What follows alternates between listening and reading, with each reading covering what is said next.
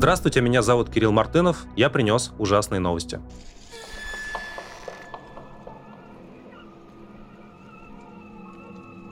Мне кажется, главная новость в России на этой неделе – это, конечно, преследование участников движения «Голос». «Голос» – это такое неформальное объединение, знаменитое волонтеров, которые наблюдают за тем, чтобы российские выборы были честные. В 2023 году, конечно, идея о том, что кто-то независимый от государства будет наблюдать за российскими выборами вот с этой задачей, она выглядит абсолютно преступной и невозможной. В «Голосе» работают, волонтерят самые героические люди, которых и, на, и иноагентами называли, и, э, значит, что с ними только не делали. Самый известный представитель «Голоса», сопредседатель движения «Голос» — это Григорий э, Мелконьянс – который еще, среди прочего, в, там, в давние годы прославился тем, как он отвечал на вопросы НТВ, повторяя раз за разом, что они сурковская пропаганда. Вы сурковская пропаганда. Вы меня не снимайте, пожалуйста. Вы сурковская пропаганда. Вы сказать что-то можете, Вы- или у вас все заклинило? Вы, Вы сурковская пропаганда. Да, это как бы стал такой э, мем в интернете. Сейчас, к сожалению, Григорий э, задержан. Он, как и большинство представителей движения «Голоса», находились в России, потому что, собственно говоря, там им их работа трудно наблюдать, наверное, за выборами, если, э, если ты находишься где-то еще, если ты не можешь прийти на избирательный участок, это менее какой-то надежный способ. И вы знаете, в сентябре состоится так называемый день единого голосования в России, уже совсем скоро. Будут, в частности, выбирать нескольких губернаторов и мэра Москвы, ну, как хочется сказать, мэра Москвы Собянина будет, будут выбирать, который недавно пистолетик подарил участникам а, так называемой специальной военной операции от щедрот своих. А, так вот, а, движение «Голос» напрямую связывает преследование своих участников с тем, что, в общем, они пишут доклады про выборы, и до сих пор, даже в нынешних условиях войны и полного распада общественной жизни в России, все еще представляют угрозу для российских силовиков и тех людей, которые выборы фальсифицируют. И я называю эту новость главной не только потому, что это тоже наши друзья и коллеги, и потому что, в общем, а, они делают очень важное дело, но еще и потому, как эта вся фабула этого обвинения устроена. Дело в том, что а, Дело в том, что часть представителей «Голоса», и Мелконенца в частности, его обвинили в том, а, что он является организатором нежелательной организации. При этом «Голос» вообще не является организацией, поэтому не может быть нежелательной. У «Голоса» нету никаких структур за пределами Российской Федерации, которые можно было так назвать. Но дело в том, что российские правоохранители очень вовремя под выборы выяснили, что, оказывается, два года назад некоторая Европейская ассоциация наблюдателей за выборами была признана в России под те выборы, там, предыдущие, да, в Государственную Думу, она была признана нежелательной организацией. «Голос» тогда вышел из ее состава, ну, как бы, чтобы не быть частью этого нежелательной организации. Но, опять же, правоприменение и законы в России таковы, что можно сейчас, в 2023 году, э, обвинять человека и даже сажать его в тюрьму. Мелконенц не только задержан, не только является обвиняемым по уголовному делу, но и оказался в следственном изоляторе. Совершенно чудовищный разрыв между там деянием и, и наказанием, если вообще какое-то деяние было. Так вот, мелконенца конкретно обвиняют в том, что он как бы два года назад какой, в какой-то нежелательной организации составлял и состоял, и голос, не имея юридического лица, вроде как все еще по-прежнему по-прежнему там. Очень э, безупречная конструкция в том плане, что действительно можно кого угодно привлекать по примерно таким же основаниям. Вы когда-то себя плохо вели, мы сказали вам, что вы плохо вели, но два года спустя мы об этом вспомнили и решили вас наказать. И понятно, что э, попытка разгрома голоса – это абсолютно такая, абсолютно такая э, ну, как, как бы такой произвол, да, потому что дело не только в том, что мелконьянцы за нежелательную организацию преследуют, но а, другого координатора «Голоса» Владимира Егорова арестовали параллельно за непо- неповиновение полиции. Не знаю, есть ли там уже уголовная статья сейчас. Вот. И еще а, против председательницы Челябинского «Голоса» возбудили дело о военных фейках. Ну, то есть, в принципе, можно работать из всех статей э, уголовного и, возможно, административного кодекса, который, который ты найдешь. И последнее заявление «Голоса» по этому поводу заключается в том, что они считают, что доклады они хорошие писали, они показывали, как именно в России создаются абсолютно нечестные, непрозрачные выборы. А Сейчас в сентябре они пройдут, а потом все эти механизмы и прежние механизмы будут тестироваться, конечно, на президентских выборах, то есть на перевыборах, пере- переназначении Владимира Путина. Вот представьте себе, можно за информацию про выборы в России оказаться за решеткой, потому что ты просто пытался защищать свои гражданские права. А такая причинно-следственная связь и ужасная новость.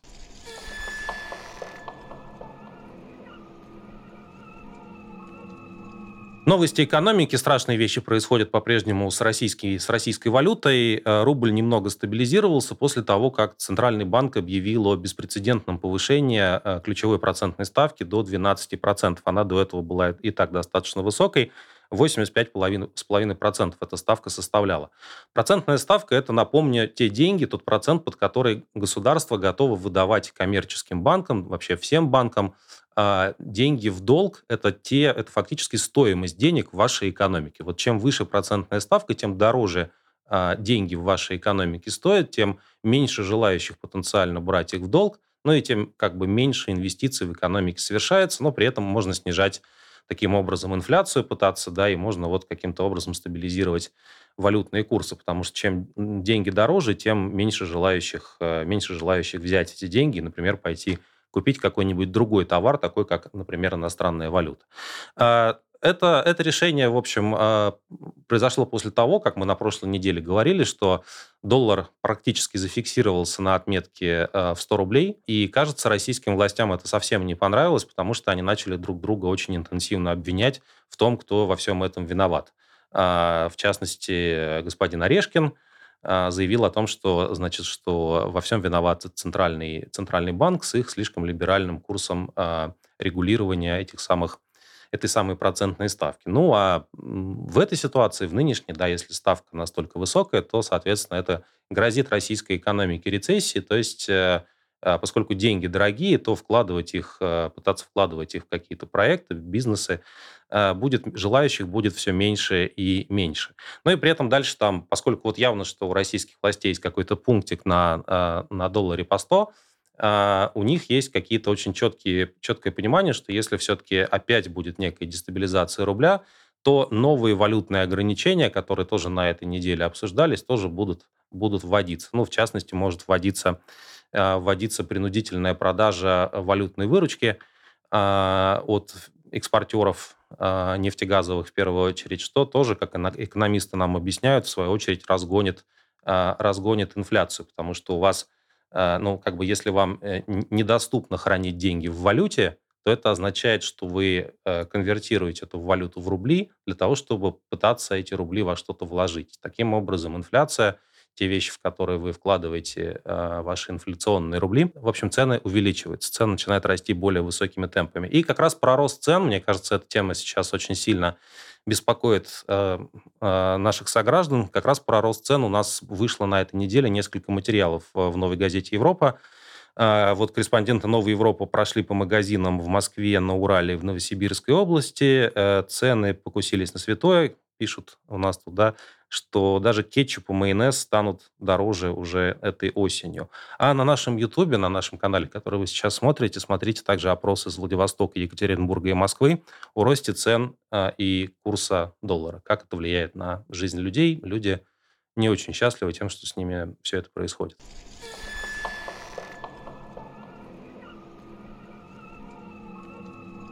Наша коллега-журналистка Елена Костюченко рассказала, что ее, вероятно, отравили в Мюнхене в октябре 2022 года. А, и что еще прежде, прежде этого момента, несколько месяцев до этого, когда она была в командировке в Украине во время начала войны, на нее готовилось э, покушение.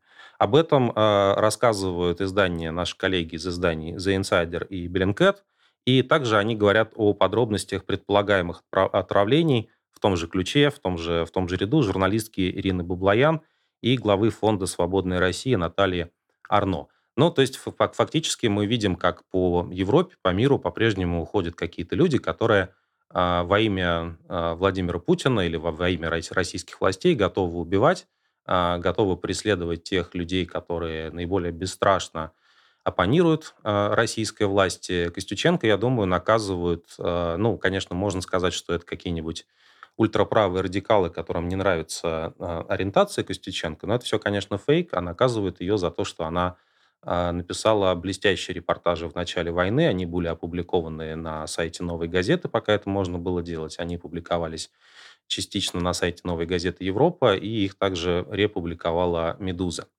А, вот за такие вещи, да, как путешествие репортера такой на край света, на, через фронт, она, в частности, переходила и она показывала все реальные ужасы войны. А, за такие вещи, конечно, а, можно можно и отравить. Естественно, мы ничего не знаем про реальные обстоятельства этих, э, этих событий, то есть мы не знаем конкретно, как это отравление было выполнено, мы не знаем, у нас нет подозреваемых, люди приезжают вот такими, то есть как бы этот факт, что она вообще была отравлена, мы знаем из, из, в первую очередь из того, что ей было плохо, и у нее были анализы соответствующие, которые медицинские э, работники в Германии однозначно классифицировали как именно следствие отравления. А, вот. Но понятно, что дальше это все будет продолжаться, я думаю, что надо всех призывать, кто находится в зоне риска, быть здесь осторожными, а, Костюченко, мне кажется, очень подробно рассказывает, как нужно заботиться о своей личной безопасности, а, как, э, там, не знаю, не фотографируйте, все знают эти правила, наверное, да, кто в этих сферах наших работает, не фотографируйте вид из своего окна, не выкладывайте его в социальные сети, не пишите, где вы находитесь в данный конкретный момент времени. Ну и дальше там по нарастающей меры безопасности – можно увеличивать, к сожалению, до бесконечности, и тем самым, в принципе, лишиться какой-то, какого-то подобия нормальной жизни, потому что ты считаешь, что тебя могут убить за а, твою правозащитную или журналистскую работу. Костюченко также, поскольку она не может а, работать, она начинала работать в «Медузе» в этом году, но в прошлом, точнее, году, да, но работать не смогла как раз из-за отравления. А, и Костюченко сейчас, узнав об этом, ее друзья и коллеги начали сбор средств а, которые позволят ей пройти полную реабилитацию и, надеюсь, восстановиться. А, сбор средств, в частности, ведется на PayPal. Я с Леной согласовал этот вопрос, а, в смысле узнал точно, кто эти деньги собирает. Она сказала, что человек надежный, хотя она ничем, ни о чем не просила. Верить этому сбору вполне можно. Поэтому, если вы хотите поддержать вот Лену, которая нам описала первую, первый этап войны, за это ее пытались наказать, то поддержите, пожалуйста, Костюченко. Это хорошее дело, и нам всем будет приятно и полезно.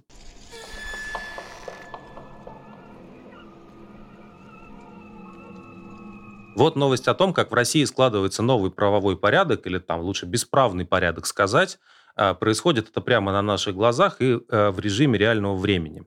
А, есть дело о сожжении Корана. А, сжег его молодой человек по имени Никита Журавель, который жил в Волгограде, работал там курьером.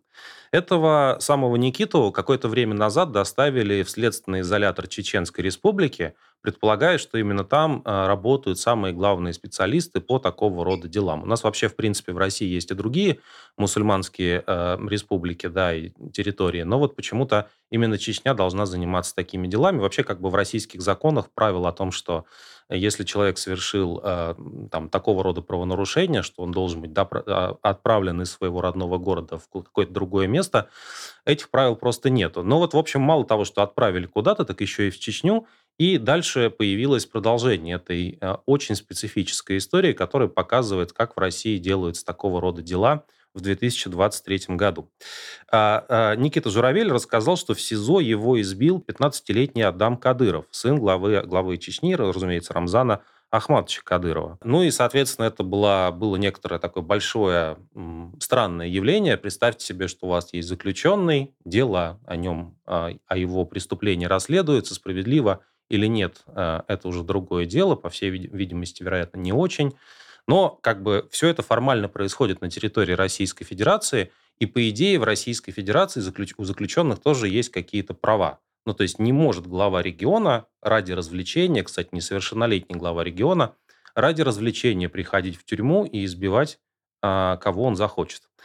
А, правозащитники, оставшиеся в России, попытались придать дело огласке, и э, абсолютно такое как бы мощное завершение этого сюжета заключается в том, что, собственно говоря, депутат Госдумы Адам Делимханов, известный там сторонник Кадырова, его правая рука, он заявил о том, что, ну, в общем, да, поступил, э, Кадыров-младший поступил очень даже гуманно, оставив этого самого Никиту Журавля в живых. То есть, в принципе, у нас депутат Госдумы, давайте еще раз это проговорим, совершенно спокойно подтверждает, что сын, несовершеннолетний сын главы региона может войти в СИЗО, избить заключенного, и нужно сказать спасибо этому человеку за то, что заключенного оставили в живых.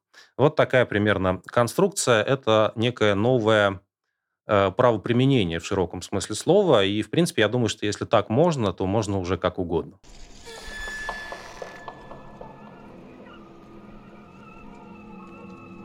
Другая новость про правоприменение. Вы знаете, есть такая международная организация, называется Интерпол. Это международное объединение полицейских структур, МВД, которые совместно должны расследовать всякие криминальные дела, когда они совершаются группами людей, которые могут скрываться в разных странах, э, какие-то сложные схемы расследовать, разыскивать международных преступников и так далее. Так вот, на этой неделе, буквально только что, российский МВД ограничил полномочия Интерпола на территории Российской Федерации, заявив, что функция Интерпола сводится к тому, что они могут писать Э, запросы, опрашивать каких-то отдельных лиц, ну и не более того. То есть фактически действия Интерпола, международной полиции, объединения полицейских структур на территории Российской Федерации просто полностью приостановлены. Понятно, да, что э, связано это э, с тем, что на территории Российской Федерации потенциально могут укрываться неограниченное количество военных преступников, которые совершили преступления на территории другой страны, Украины, я подозреваю, в первую очередь. Ну и, собственно говоря, если украинские полицейские будут этих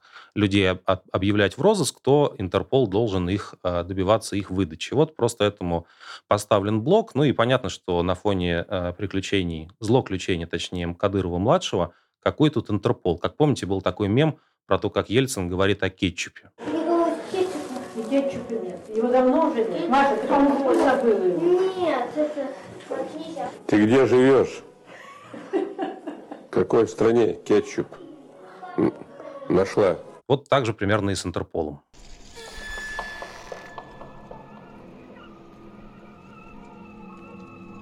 Ну, параллельно еще сюда же, наверное, добавлю, что Мосгорсуд по иску Минюста окончательно ликвидировал в Москве в России Сахаровский центр, знаменитую организацию, созданную в памятью об академике Сахарове в 90-е годы, и занимающиеся защитой прав человека, просвещением. Многие мероприятия, которые, например, мы в Москве не могли провести в других местах, ну, например, какие-то свободные студенческие сходки или там, не знаю, дискуссии между преподавателями и студентами Высшей школы экономики, в последние годы перед войной проходили именно там.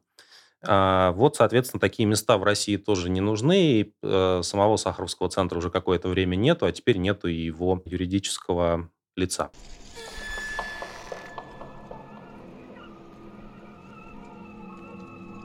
Замечательная новость образования произошла на этой неделе. Из Высшей школы экономики уволили э, экономиста Игоря Липсица. Мы про него, мы с ним взяли интервью, еще я записал отдельный ролик, посмотрите обязательно про то, как он объясняет, что не так с российской экономикой сейчас. Но я хочу не напомнить даже про эту историю еще раз про Липсица, э, а сказать, что мы в целом постарались исследовать всю эту поляну, а, всю эту историю про то, как из России э, уезжают их выдавливают, увольняют не просто преподаватели университетов, но часто самые лучшие, самые опытные, самые квалифицированные с международной точки зрения. Тут есть прямая зависимость, если ты востребован на международном рынке, если ты известный ученый, то ты, наверное, можешь уехать из России, в общем, проще, чем, э, чем другие люди. И вот э, мы зафиксировали в нашем исследовании данных, мы зафиксировали, замечательная журналистка Дарья Таланова это сделала, которая работает под своим именем, несмотря на все, значит, кары, которые нам за это грозит.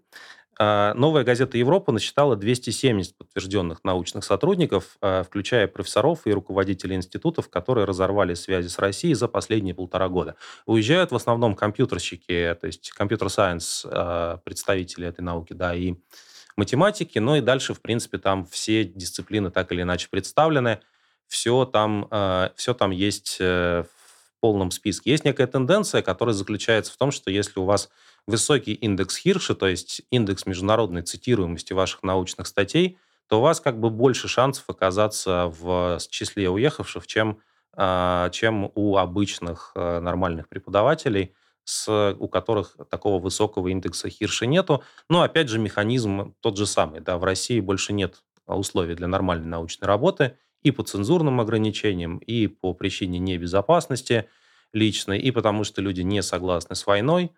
А люди ищут возможности работать в других местах, и те люди, которые, у которых э, самые высокие, высокая квалификация, находят, находят это проще. Ну, тут, наверное, надо что-то прокомментировать. Да, вообще это, мне кажется, это а, отток ученых из России, он просто подтверждает э, старый тезис о том, что люди, которые начинали войну, они понятия не имеют, каким последствиям это приведет, и совершенно ничего не знают про а, про современный мир. А, люди вроде Путина, Нарышкина, Патрушева и всех остальных, они считают, что великое государство – это такое государство, у которого земли больше, и солдат больше, и больше, больше танков.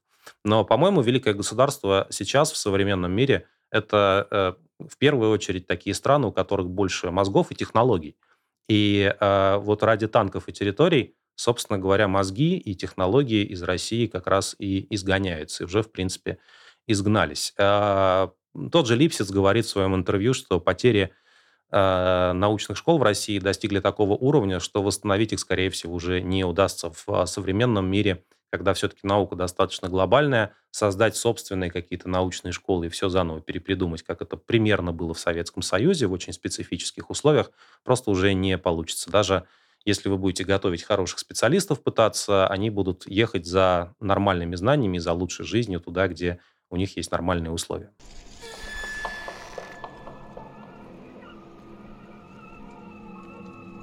Конечно, если говорить о главных неполитических новостях, то это взрыв в Дагестане. Там произошел пожар и потом взрыв на автозаправочной станции.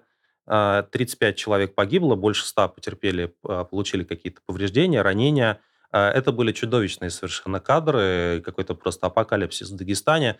И в Дагестане, с одной стороны, идут социальные протесты, с другой стороны, вот такие взрывы происходят. Суд в Москве арестовал обвиняемого по делу о пожаре в на этой АЗС э, Ильдара Насрулаева. По версии следствия, он арендовал склад, в котором хранились, хранилась взрывоопасная селитра. Протесты в, в Дагестане тем временем продолжаются из-за проблем с жилищно-коммунальными услугами, и как раз взрыв на заправке стал тоже одним из поводов для протестов, мол, какого черта вы творите, почему это в нашей республике происходит. Uh, у нас есть об этом uh, текст, да, который рассказывает на сайте «Новой газеты», который рассказывает о том, что именно в Дагестане случилось и как на это люди реагируют.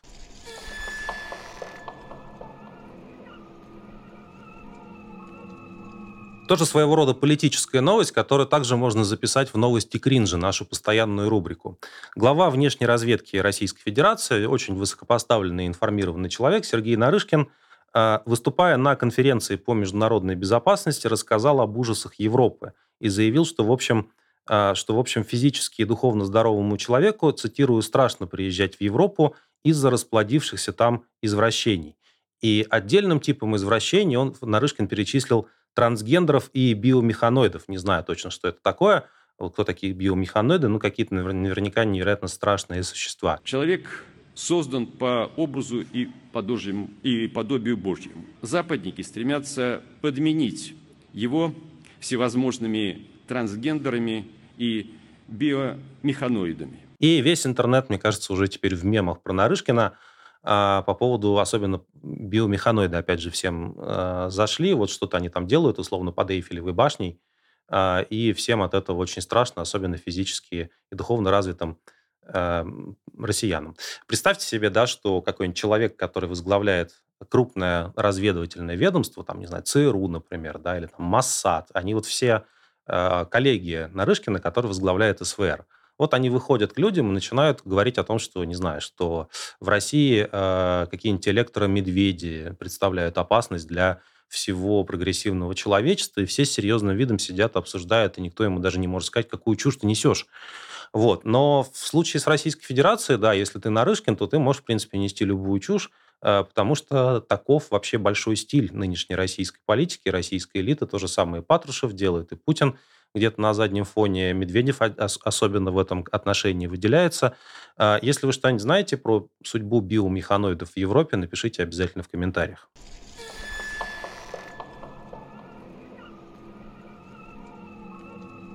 В России, вы знаете, довольно давно уже действуют законы про так называемую дискредитацию российскую армию и фейки.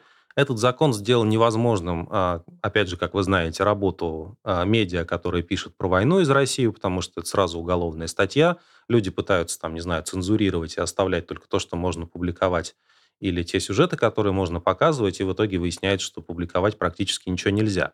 Так вот, э, этого закона, который уже э, больше года действует, его российским властям показали, показалось мало, и на фоне огромного количества изображений взрывающихся дронов, то здесь, то там, вот мы даже, видите, уже в ужасных новостях все взрывы дронов просто перечислить не можем, а, дроны летают где хотят и взрываются тоже, в принципе, там, где хотят, а люди все это снимают на смартфоны, показывают э, другим людям в социальных сетях и как бы ужасаются. Российские сенаторы, российские власти решили, что этого закона про фейки мало, и они, значит, еще разработали новое. Это сенатор Клишес, наш любимый, великий правовед, доктор юридических наук. Они разработали еще один законопроект, я пока не видел его текста, но Клише сам пересказал, что там должно быть, который запрещает распространять в СМИ и в интернете, то есть практически везде, фото и видео мест обстрелов, атак дронов и другие военные сведения, за исключением материалов, официально распространенных Минобороны РФ. То есть, в принципе, про писать, э, писать про последствия войны на территории Российской Федерации тоже станет нельзя. Даже если дрон куда-то прилетел, это никакой не фейк, все равно ты, э, значит, рассказать об этом своим читателям не можешь, и даже в каком-нибудь личном телеграм-канале не можешь этого сделать, потому что на тебя наложат всякие санкции. То ли заблокируют тебя, то ли э, твой, твой проект, твой телеграм-канал заблокируют, то ли э, посадят. Ну, насчет блокировки телеграм-каналов я не уверен, но посадить могут. Сайты тоже, тоже точно заблокируют. А, тут, конечно, э, возникает резонный вопрос, если Россия, если в российской специальной военной операции все идет по плану, то зачем, в принципе, нужны такие цензурные ограничения? Ну, летают какие-то дроны. Все же говорят, что они не наносят существенного урона, что там в конечном итоге просто взрывчатки мало, а хайпа гораздо больше. Ну, хорошо. Что же, что же здесь такого удивительного? Просто такая специальная военная операция. Но вот почему-то сенатору Клишесу, как и другим людям, которые мыслят в его духе с аналогичными идеями, другие персонажи выступали, почему-то им кажется, что нужно все запретить, потому что неизвестно, что еще из этого выйдет, если в интернете будут постоянно истории про то, что там в небе летает. Поможет ли это Российской Федерации жить как-то спокойнее, я не уверен. Потому что из международного и советского опыта известно, что когда людям запрещают официально получать какую-то информацию, просто возникают больше слухов и паники. И понятно, что если у вас там аэропорт Внуково, о чем мы говорили в прошлый раз, постоянно объявляет план ковер, то это не успокаивает людей, а, да, то есть если он там призывает самолеты не взлетать и всем самолетам садиться, то это совсем не успокаивает людей, даже если э, никакой информации о дронах нет. Просто все боятся, паникуют, что друг другу пересказывают. Я уверен, что появятся еще какие-нибудь конспирологические слухи там про какие-нибудь сверхдроны, которые просто настолько чудовищные и страшны, что точно все, э, все от них как-нибудь пострадают. Вот. Но это российские власти своими руками эти слухи будут делать. Мы скоро их услышим и увидим.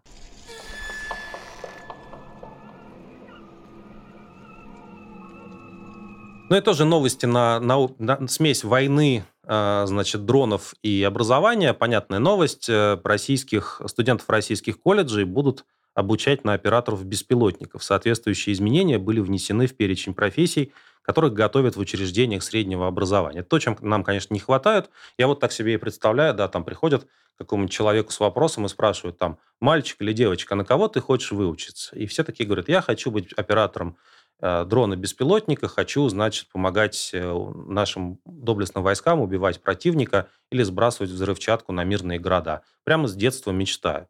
Вот. А говорят, еще параллельно разрабатывается какой-то огромный а, федеральный проект, внутри которого 267 миллиардов а, бюджетных средств будет выделено на а, то, чтобы эти дроны строились в большем промышленном количестве, и их было совсем, совсем, значит, много. Да? Но, в принципе, это теперь основная, видимо, идея Российской Федерации просто иметь больше всех дронов, а, построить при помощи иранцев какие-то заводы, ну и постоянно атаковать всех, кто плохо стоял, а, назвав это все, в общем, федеральным проектом и мечтой юношества.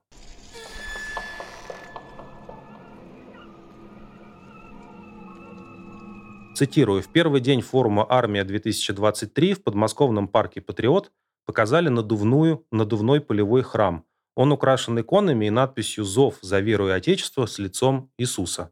Э, если вы знаете, как зов сочетается с лицом Иисуса, то напишите, пожалуйста, в комментарии. Вот, значит, и идея в том, что, значит, э, два человека быстро приехали, собрали этот полевой храм, это уже устроители выставки объясняют, все иконы развесили, за 10 минут, значит, э, все накачали, все сделали, помолились и сложили за 15 минут и уехали. Это РИА Новости цитирует иерея Бориса Гришина. Он также отметил, что в портативном храме есть биотуалет и два спальных места. Ну, то есть, короче, такая, в принципе, походная палатка, но с иконами, с зовом, и который можно накачивать и, значит, сразу, сразу молиться. А, не хочется тут шутить, как бы какой-то черный юмор а, получается, по поводу судьбы тех людей, которые в этом храме будут молиться, и что с ними случится дальше в ходе войны. Ну, тоже, в общем, догадаться можно.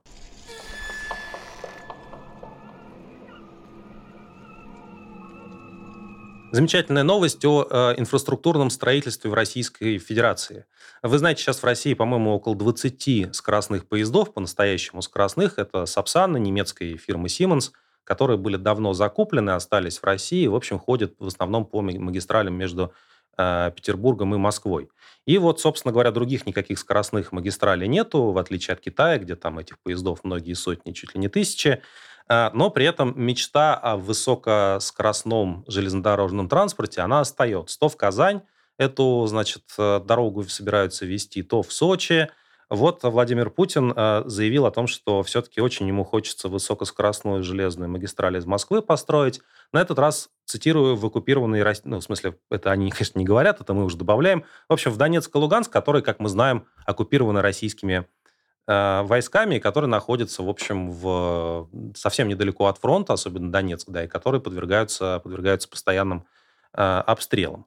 Вот, значит, Путин сказал, что он эту идею уже обсудил с Собяниным и главой э, правления Сбербанка Германом Грефом, и они, конечно, на все согласны, разумеется. Вот. Но, на мой взгляд, вот эта идея о том, что мы в разгар войны будем строить э, скоростную железнодорожную магистраль в Донецк и потратим на это какие-то безумные совершенно деньги, это, во-первых, ну, чистой воды маниловщина. Ну, то есть идея о том, что а давайте вот построим через пруд – а, мост э, побогаче, да, чтобы купцы сидели и продавали на нем разные полезные для крестьянства вещи, чтобы люди с ветерком, а, там до сих пор блокпосты, всякие конвои, но, тем не менее, люди с ветерком на скоростных магистралях будут через эти блокпосты продираться из Донецка в Москву. Ну, может быть, конечно, Путин так себе как бы светлое будущее, которое он строит, представляет, ему удастся все оккупировать, а потом он везде построит высокоскоростные магистрали, чтобы там, не знаю, фельдъегерской почте было быстрее туда, туда-сюда кататься, отдавать э, всякие ценные его, э, ценные его указания. Москвы до Адлера протащить, это уже будет 10 часов всего в пути. Это совсем другая история для тех, кто едет отдыхать на юг. Безусловно, нужно будет подумать о том, чтобы подключить сюда и Луганск, и Донецк. И вы знаете, мне кажется, надо было бы проработать этот вопрос э, с правительством Беларуси. Я с президентом переговорю.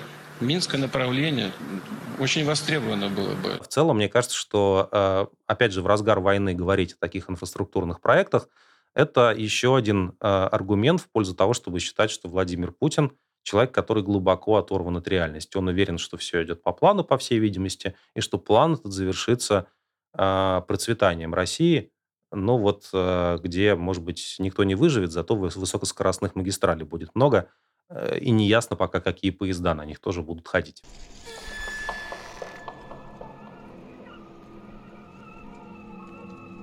Ну и такие новость э, кринж антифашизму. Вы знаете, что Россия себя официально считает очень антифашистской страной и говорят, что пропаганда говорит, что это э, все, значит, нацисты в Украине, что вот э, у Зеленского есть один минус, он еврей, ну так тоже нацист. А, вот. Но, в принципе, а у нас процветает в России дружба народа, любовь и почтение к старшим. Актриса Валентина Талызина давала интервью одному из пропагандистов на канале «Эмпатия Манучи» и сделала там несколько таких очень специфически окрашенных заявлений.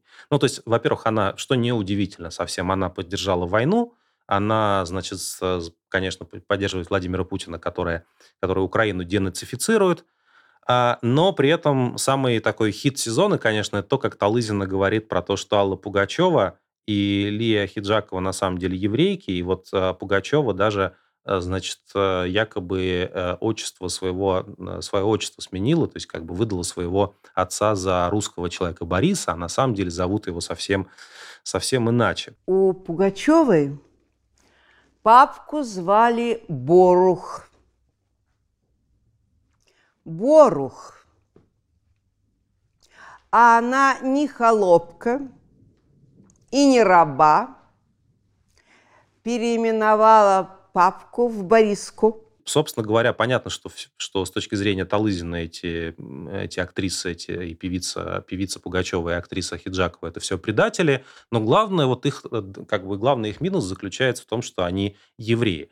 Тут любопытно в этой новости, что в 23 году то, что многие как бы думали и раньше, но стеснялись сказать, все-таки как-то в приличном обществе, на публичном интервью, на какую-то минимально большую аудиторию, говорить о том, что ты антисемит и что ты видишь как бы в человеке проблему, потому что он каким-то образом связан с евреями, это было не очень приятно, но это было раньше, понимаете, когда были, нам были навязаны чуждые нам западные ценности. А теперь у нас довольно такая расхристанная душа, на распашку, я бы сказал, вот, и Талызина совершенно спокойно может э, практиковать антисемитизм. Я думаю, что многие зрители еще и поддерживают такой подход а, такой подход к объяснению реальности. Потому, ну, типа, плохие люди, ну, что с них взять? Ну, евреи, наверное, да.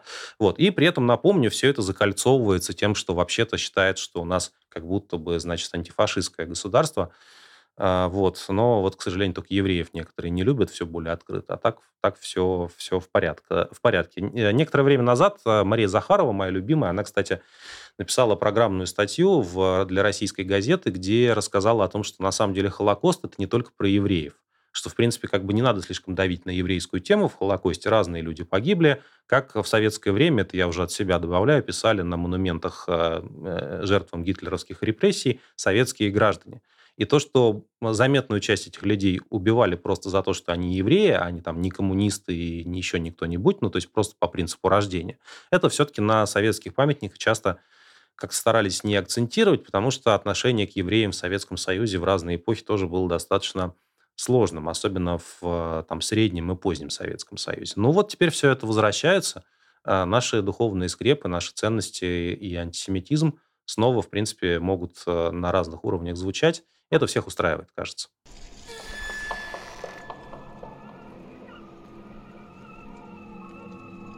Это были ужасные новости. Спасибо за то, что вы это посмотрели. Если вам нравится этот формат, поставьте, пожалуйста, лайк, подпишитесь на канал, если еще нет. И до встречи на следующей неделе. Напишите, пожалуйста, если мы какую-то ужасающую, ужасную новость забыли. Мы в этом выпуске довольно мало про войну говорили, откуда приход, приходят страшные, но очень такие однообразные, к сожалению, сюжеты. Э, если мы что-то пропустили, мы будем рады это вспомнить на следующей неделе, обсудить с вами. Пишите комментарии.